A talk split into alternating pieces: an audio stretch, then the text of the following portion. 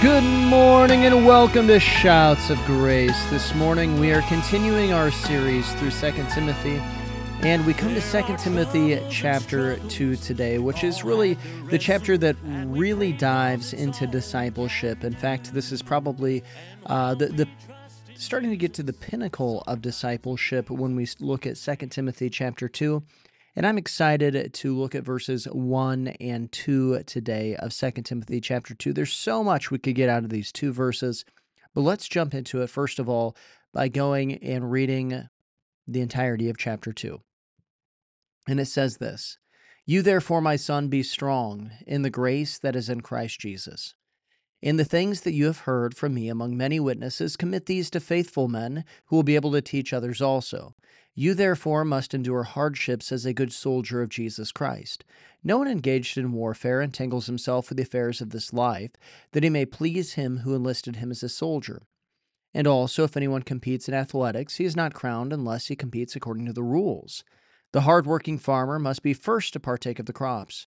Consider what I say, and that I, excuse me, and may the Lord give you understanding in all things. Remember that Jesus Christ, of the seed of David, was raised from the dead according to the gospel, for which I suffer trouble as an evildoer, even to the point of chains. But the word of God is not chained. Therefore I endure all things for the sake of the elect, that they may obtain the salvation which is in Christ Jesus, with eternal glory. This is a faithful saying, for if we died with him, we shall also live with him. If we endure, we shall also reign with him. If we deny him, he will deny us. If we are faithless, he remains faithful. He cannot deny himself. Remind them of these things, charging them before the Lord not to strive about words to no profit, to the ruin of their hearers. Be diligent to present yourself approved to God, a worker who does not need to be ashamed, rightly dividing the word of truth. But shun profane and idle babblings, that they will increase to more ungodliness, and their message will spread like cancer. Hymenaeus and Philetus are of the sort, who have strayed concerning the truth, saying that the resurrection is already past, and they overthrow the faith of some. Nevertheless, the solid foundation of God stands, having this seal: the Lord knows those who are his, and let everyone who names the name of Christ depart from iniquity. But in a great house there are not only vessels for gold, gold and silver, but also for wood and clay, some for honor and some for dishonor. Therefore, if anyone cleanses himself from the latter, he will be a vessel for honor, sanctified and useful to the master, prepared for every good work.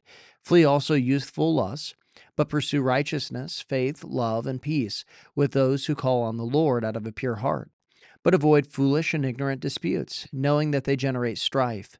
And a servant of the Lord must not quarrel, but be gentle to all, able to teach, patient in humility, correcting those who are in opposition, if God perhaps will grant them repentance, so that they may know the truth, and that they may come to their senses and escape the snare of the devil, having been taken captive by him to do his will." Well, we come here in chapter two, and we start off with verses one and two, and these verses are, are really foundational. In fact, chapter two, excuse me, verse two of chapter two is perhaps the, the, the, the most discipleship-styled verse in all of Scripture. In fact, if you, if you look at verse two, it really is the heartbeat of discipleship, what discipleship is supposed to be, and the pattern of discipleship. If somebody were to ask me, what is the, the, the one verse, you can only give one verse to go and to show what discipleship is, I would point them all day, every day, twice a day, to Second Timothy chapter two, verse two. But we're going to start in verse one, and it says, "You therefore, my son, be strong in the grace that is in Christ Jesus."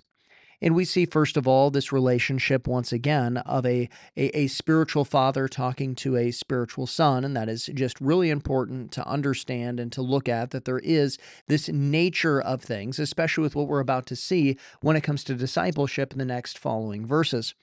But we see this here, that the Apostle Paul is reminding Timothy that, that he is his father in the faith, he, he and that Timothy is his son in the faith. But we see that it says, "My son, be strong." Now, this word strong, it, it means empowered in the Greek. It means empowered. Uh, be empowered resting in is what that word, that preposition in means. It's it's the Greek word en, and it means resting in the grace that is in, resting in Christ Jesus. Now, this is important to understand here because when it comes to discipleship, many times people are afraid to disciple. What if I don't know the answer? What if I, I don't know what to say? What if, uh, you, you know, I, I just haven't studied enough? I mean, what if they ask a hard question? You know, I in in a lot of times there's there's pushback against this, and that's why we end up having, you know, fifty-two thousand seminars on discipleship. And while I do think discipleship's important and we should talk about it, I think that many times we we seminar ourselves out on it as opposed to actually going and doing it. Uh, many times we have people who who they've become, you know, incredible at learning all the different ways to disciple, but how many times do they actually go out and actually disciple somebody? But this is this is the truth that we get from the Apostle Paul to Timothy. We're to be strong. We're to be empowered, but not in our own strength. We're to be strong in the strength. We're to be empowered in the power of someone else, not in our own strength, but in the strength of someone else, the strength that is in Christ Jesus. When you don't know what to do when it comes to discipleship, when you get difficult questions, and you will get difficult questions if you dare to disciple, you will get difficult questions. What do you do? You lean into the grace of God that is resting in Christ Jesus. You lean into Jesus. That's what you do. You might not have the answer. You might not have the energy, you might not have the, the the strength, but Jesus does have the answer. He does have the energy, he does have the strength, and he can give you the grace to accomplish what needs to be accomplished in that moment, but you need to you need to lean into him. That's why this is this is so important. If you're going to dare to disciple someone, you need to first be a disciple yourself. You you know, you really don't have any business going and doing ministry if you haven't first been under the water of God's word. You, you know, if your devotion life, if your devotional life, if your personal life with Jesus is really lacking, you need to get that right first. Go and lean into the grace of God, and then start pouring out, and then start discipling others. But it really starts with that daily discipline being in the Word of God. But now we're going to see a little bit as to how to disciple. And it, it starts in verse two. And in verse two, it says, "And the things that you have heard from me among many witnesses, place alongside these to faithful men who will be able to teach others also." Now, there's a few things that I want us to see here. The first one is, is who is to do the discipling? You are to do the discipling. This is important to understand and to realize that this is a personal call for you to do discipling. Whether you're you're Timothy or whether you're a faithful person who's been discipled, you who then goes and disciples others, it, it is a commission for you to go into disciple. It's a charge for you to go into disciple. And this is so important because so many times we people approach discipleship by going and saying somebody else should do it, whether that's the pastor should do the discipling, or, you know, this person over here is so much more talented or gifted than me, or they're smarter than me, or, or man, they have this other experience, and so they would be better at it than me. No, this is what we're called to do. Go and make disciples. You go and make disciples.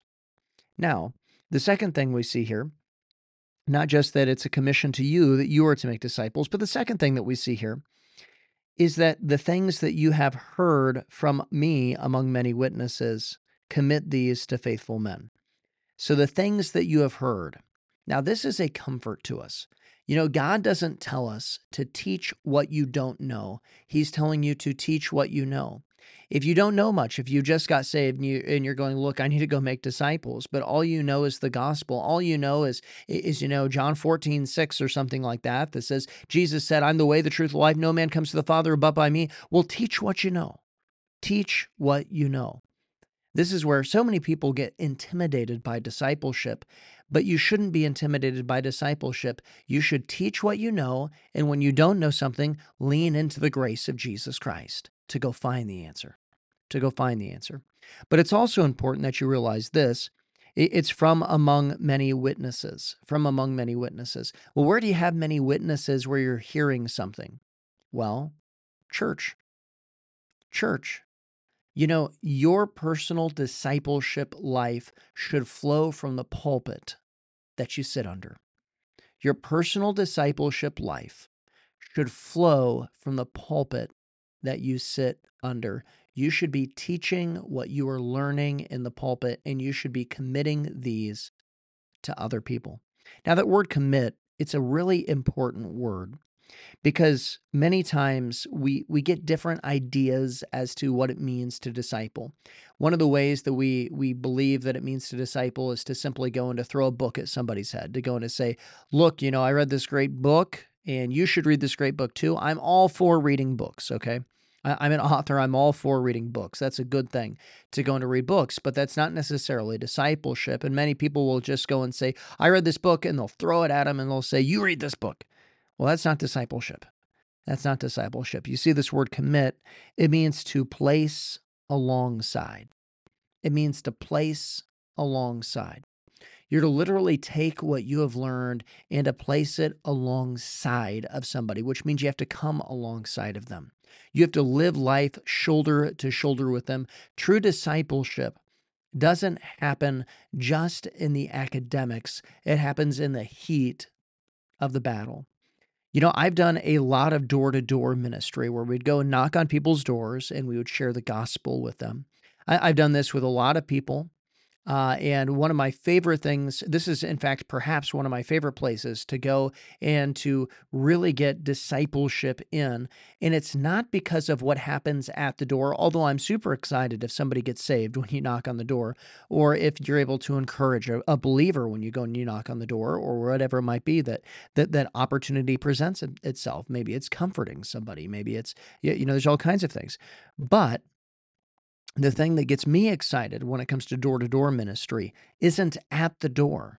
It's in between the doors and talking to the person that I'm bringing alongside of me, because it's a fulfillment then of Second Timothy two two to commit these things, commit these things, the things that I've learned. I get to go and to commit them, place them alongside the person who's right alongside of me. But there's a specific person. This is the third thing that I want you to see. So the first one is that you are to do the discipling. The second one is that you're to teach what you have heard, and you do that in a way that you're placing alongside of them. But the third thing I want you to see here is that it's who you're to disciple, and this is faithful men. That word faithful, it simply means trustworthy. Trustworthy people. That's who you're looking for. There's a specific person that you're going and looking for, and it's not the King Sauls, those who who, who look the best. It's not the person who you look out and you say, wow, that person's got so much talent. They got so much ability, and that's what I'm looking for. No, the discipleship that you're to look out and do is to say, who is trustworthy? Who is faithful? Because it doesn't matter their ability. It doesn't matter Uh, what what they look like or their, their their perceived position. What matters is, are they trustworthy? Are they faithful?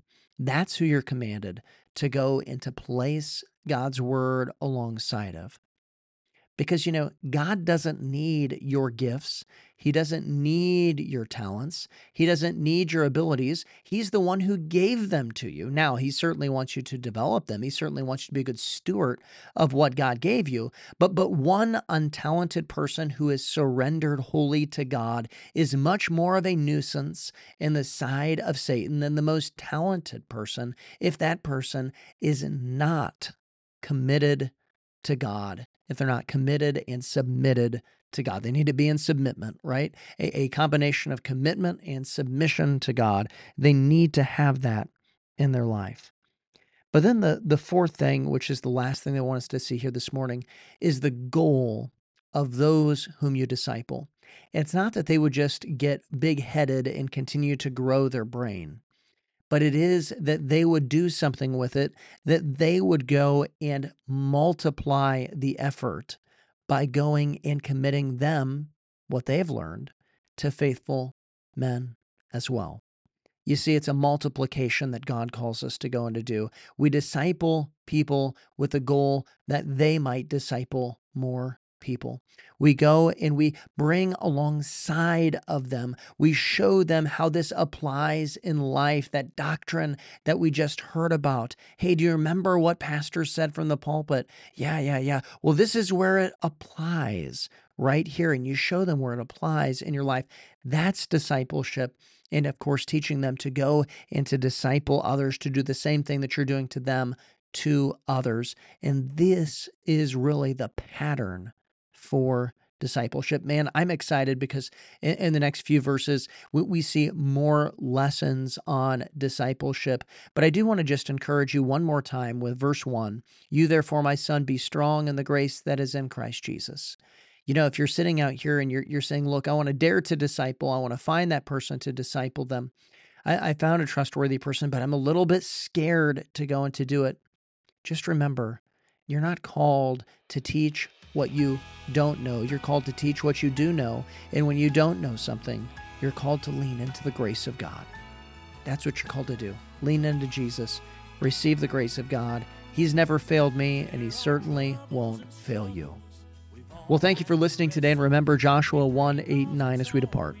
This book of the law shall not depart from your mouth, but you shall meditate in it day and night, that you may be able to observe, to do according to all that is written in it, for then you will make your way prosperous, and then you will have good success. Have I not commanded you, be strong and of good courage. Do not be afraid, nor be dismayed, for the Lord your God is with you, wherever you go. There's nothing we can't overcome, so that war you've been fighting will end in God's timing. Sing like the battle.